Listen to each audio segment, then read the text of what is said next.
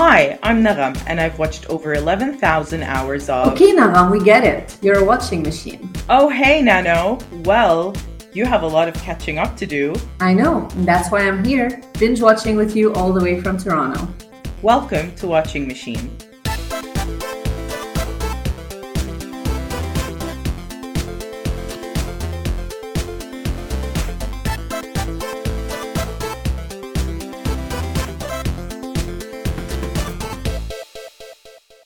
Today we're going to talk about one of our favorite shows, Grace and Frankie. The show is about two women who find out that their lawyer husbands are in love with each other and want to get married to each other. Now that Grace and Frankie are divorced, they have to adjust to a new life as single women in their mid-60s. Nano, what appealed to you about the show? What got you watching it? I mean, did you just hear the plot of this show? This is amazing. It's such a unique story, portraying older women with a very real life story that could happen to anyone, but also it has this amazing comedic twist with two legendary actresses. In terms of what got me watching it, I remember the trailer coming up on Netflix and, you know, it looked interesting. So I let the one episode play. And of course, after the first episode, I was completely hooked. Yeah, same here. What I love about Grace and Frankie is how they've redefined what it means to be a woman in her 60s, because in my mind, it's when people retire and they have TV dinners, they live in a retirement community, or in the case of our Arab culture, the parent hops around, you know, cities or countries from one kid's house to another, stays there for like 3 to 6 months and then moves, and it's like just kind of temporary living until, I don't know, their time runs out. I know that sounds really cold and insensitive, but, you know, growing old looks like in my mind. It's kind of weird. So it was really refreshing to see them. And I didn't grow up watching The Golden Girls, but I'm familiar with it. So I feel like this show is a more fresh and modern take on the topic in terms of what it means to age and what it means to be in your 60s and 70s and living that half of your life. Has the show made you rethink aging or embrace it differently? I think it has in some ways, to be honest. The show, it portrays older women in a very unique way. It shows this huge challenge that they go through at the very beginning. And, you know, for a woman in her 60s to go through something life-changing, it's like, where do you go from there? You know, we are, like you said, as an Arab, we are raised with this, I think it's a stigma around aging, especially for women, that after a certain age, there's only so much you can do. And there's things you need to have achieved by a certain age. And if you hit that, you know, that ceiling, it's like, there's nowhere to go from there. But the show definitely shows you that, you know, there's always time for a fresh start. And Grace and Frankie go through it in such an inspiring way. They're hit with this harsh reality that their life as they know it is gone. And they really need to, it's like, you know, you either take action now or you're just going to be stuck in limbo forever. Personally, when I reflect on this, you know, I'm in my mid-30s now, and it has definitely made me rethink what aging means for me. And watching that show is definitely inspiring in that, you know, it's never too late to chase after what you want. There's no cap on what you can achieve after a certain age. And in today's world, I really, you know, I would hope that there are different expectations for us now as we age, and that we don't have that, you know, we're not locked in that mentality or that stigma anymore. And I want to give credit to the show for, like I said, you know, especially pointing it out from the perspective of an older woman. Yeah, 100%. I mean, personally, I don't believe in that linear journey where there are like pit stops along the way that or certain milestones that you have to hit, especially, you know, in our Arab culture, it's kind of expected. I feel like that's kind of breaking down a little bit. But yeah, it's still there in terms of what you can do when you reach a certain age, like in your 50s or 60s. In terms of like real life, as much as I love how Grace and Frankie you know, really expanded our horizons in that sense. They also reminded me of a couple of Instagram influencers that I follow. Iris Apfel, who I think is like 98 years old now. Wow. She's like a huge fashion icon. She's amazing. She's so inspiring. And Lynn Slater, who is known as the accidental icon, also in the fashion field. She's in her mid-60s as well. They're just so influential in the field of fashion. And, you know, they both started at a very, you know, so-called late age, you know, so to speak. They're not, you know, in their 20s or whatever. They're quite a lot more senior. So, and I follow them both. I've been following them actually for years. And it's just really, you know, I feel like we need to see more shows like Grace and Frankie to pave the way for more Irises and Lynns. I agree. Absolutely. And you're right. Like, you know, as you age, different expectations. And I think the expectations shouldn't matter. I think just, you know, live for you. I think, you know, is one of the main messages that this show has. And they do destigmatize a lot. A big part of the show are Grace and Frankie's kids. Grace has two daughters, Brianna, who is set to take over the beauty company her mom built, and Mallory, who's a stay-at-home mom. Frankie has two adoptive sons, Coyote, who's a recovering addict, and Bud, who is also set over to take over his dad's law firm once he retires. We see how the kids try to control their parents' lives with the intention to help, and how Grace and Frankie try to shut it down every time. You're on the floor. Mom, are you all right? Okay, don't move. We really should call an ambulance. What's wrong with you? People, back up. Back up.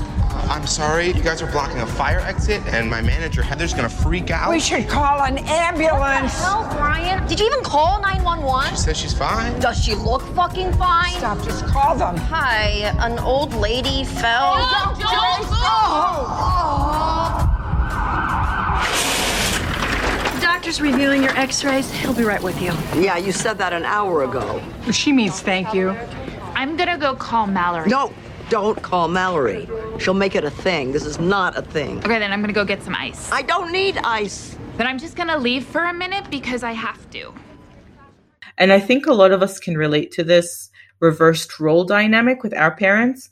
I definitely do. I tend to check which movies or TV shows are appropriate for my parents to watch, like they used to do to me when I was a kid. I also find myself worrying more about their well-being and if they're taking their vitamins or medications, if they're getting exercise, and with the pandemic, of course, making sure they stayed at home and stayed safe. Do you find yourself in a similar situation? I really love how you always bring these questions, you know, back from these characters to us. I enjoy that a lot. Grace and Frankie's kids, like you said, you know, these characters are all so individual in the sense, you know, they're all on their own journeys. I really enjoy them as part of the show. I enjoy the dynamic between the mothers and the children. But if I relate it back to myself, I don't think I have a similar dynamic, you know, even to what you're mentioning, especially now that I'm continents away from my parents. I'm not as hands-on with them. And now with the pandemic, of course, checking on them. Are they wearing their masks? Are they getting vaccinated?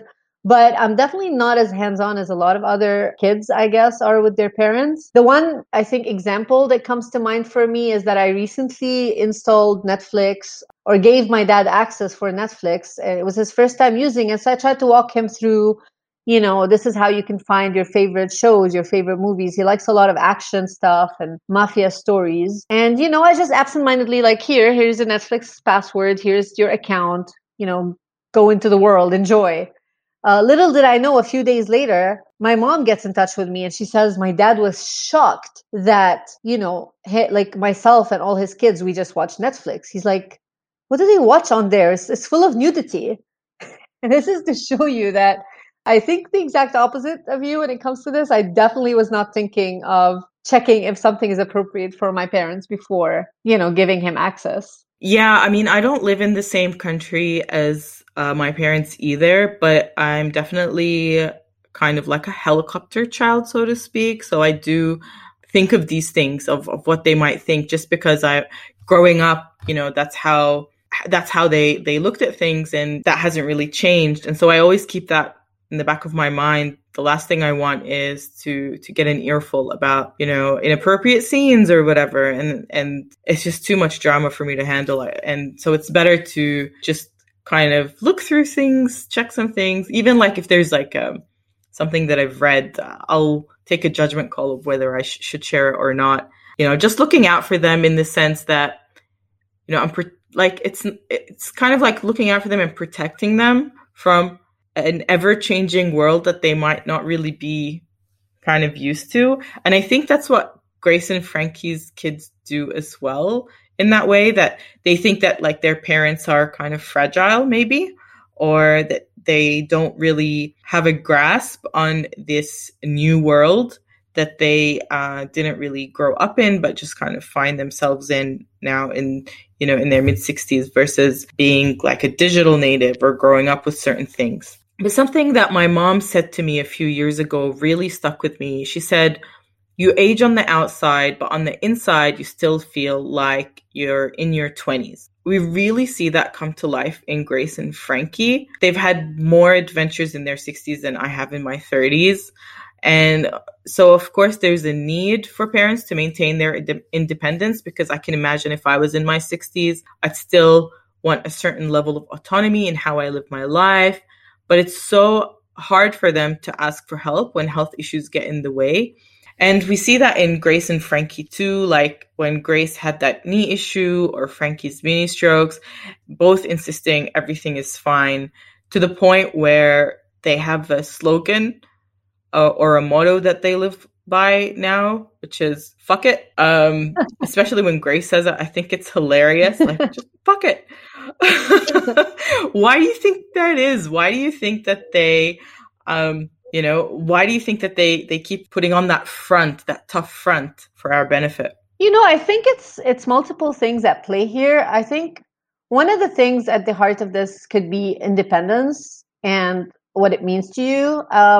You know, we go through life as kids waiting to grow up. You know, we want to get that full autonomy of our lives. Like in some cultures, it's when you turn 18, and some others when you turn 21. That's when you get to establish your independence from your family. You know, no one has control over your life anymore. You get to do what you want. And then, of course, you get into adulthood, and that is the case. Most of the time, you're able to just make your own decisions and answer to no one. And I think you get to a point where it's really hard to give that up. And so for Grace and Frankie, they go through this massive change in their 60s. And on top of that, they have to deal with, you know, some health issues as they age. But it's like because of that, because of this massive change that they went through, they're in a more volatile position, because they need even more to prove that they're going to be okay, regardless of what happened. And somehow giving up their independence or asking for help or support, it feels like it might jeopardize that independence and that strong exterior that they're trying to put out. So when I reflect on it, I feel like it could be an issue of independence and pride and strength and control. And I've thought about it for myself, like how would I deal with it when I'm older? Because the concept of being a strong, independent woman is very important to me personally. But also, you know, it's like, where do you draw the line, and where do you also accept that, you know, accept that you need help, or even accept help as something that is good for you and doesn't necessarily threaten this strong exterior you're trying to present. So yeah, that could be what I think is, you know, coming into play in the case of Grace and Frankie.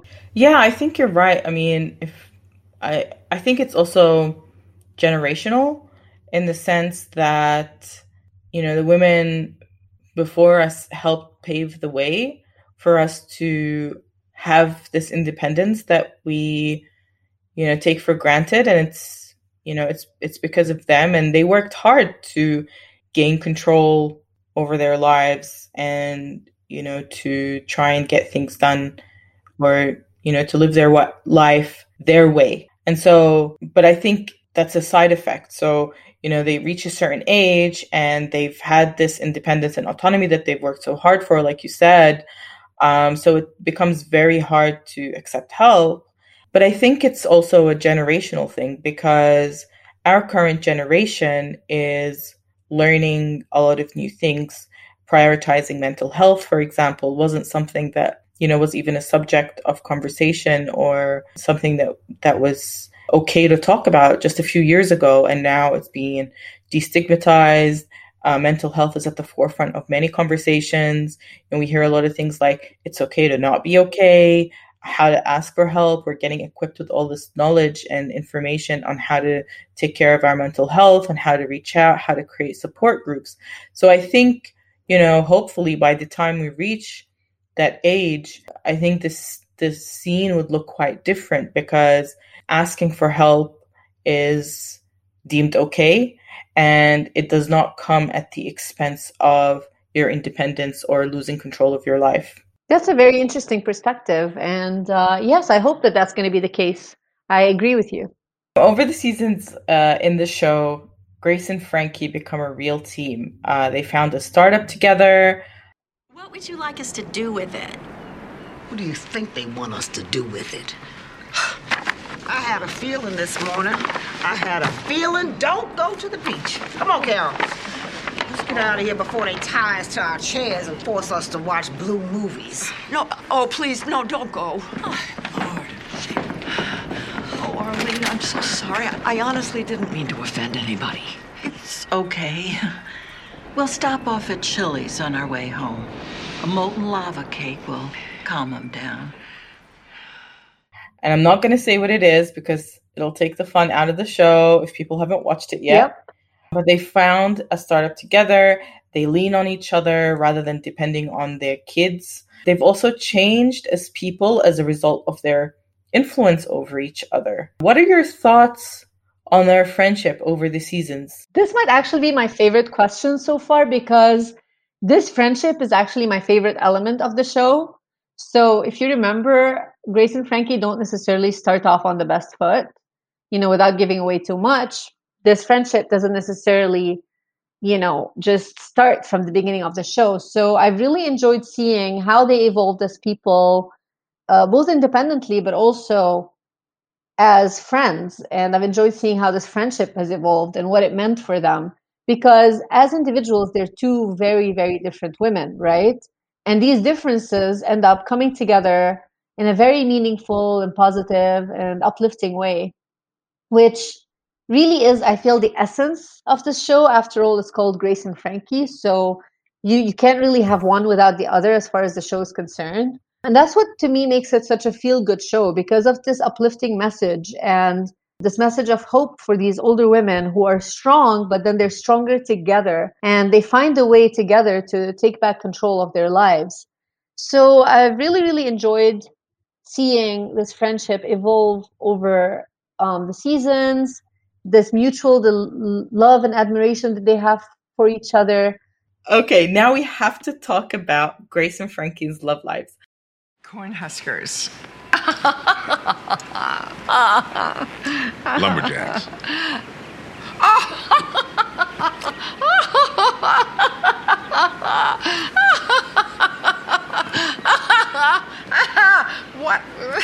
What the fuck am I doing?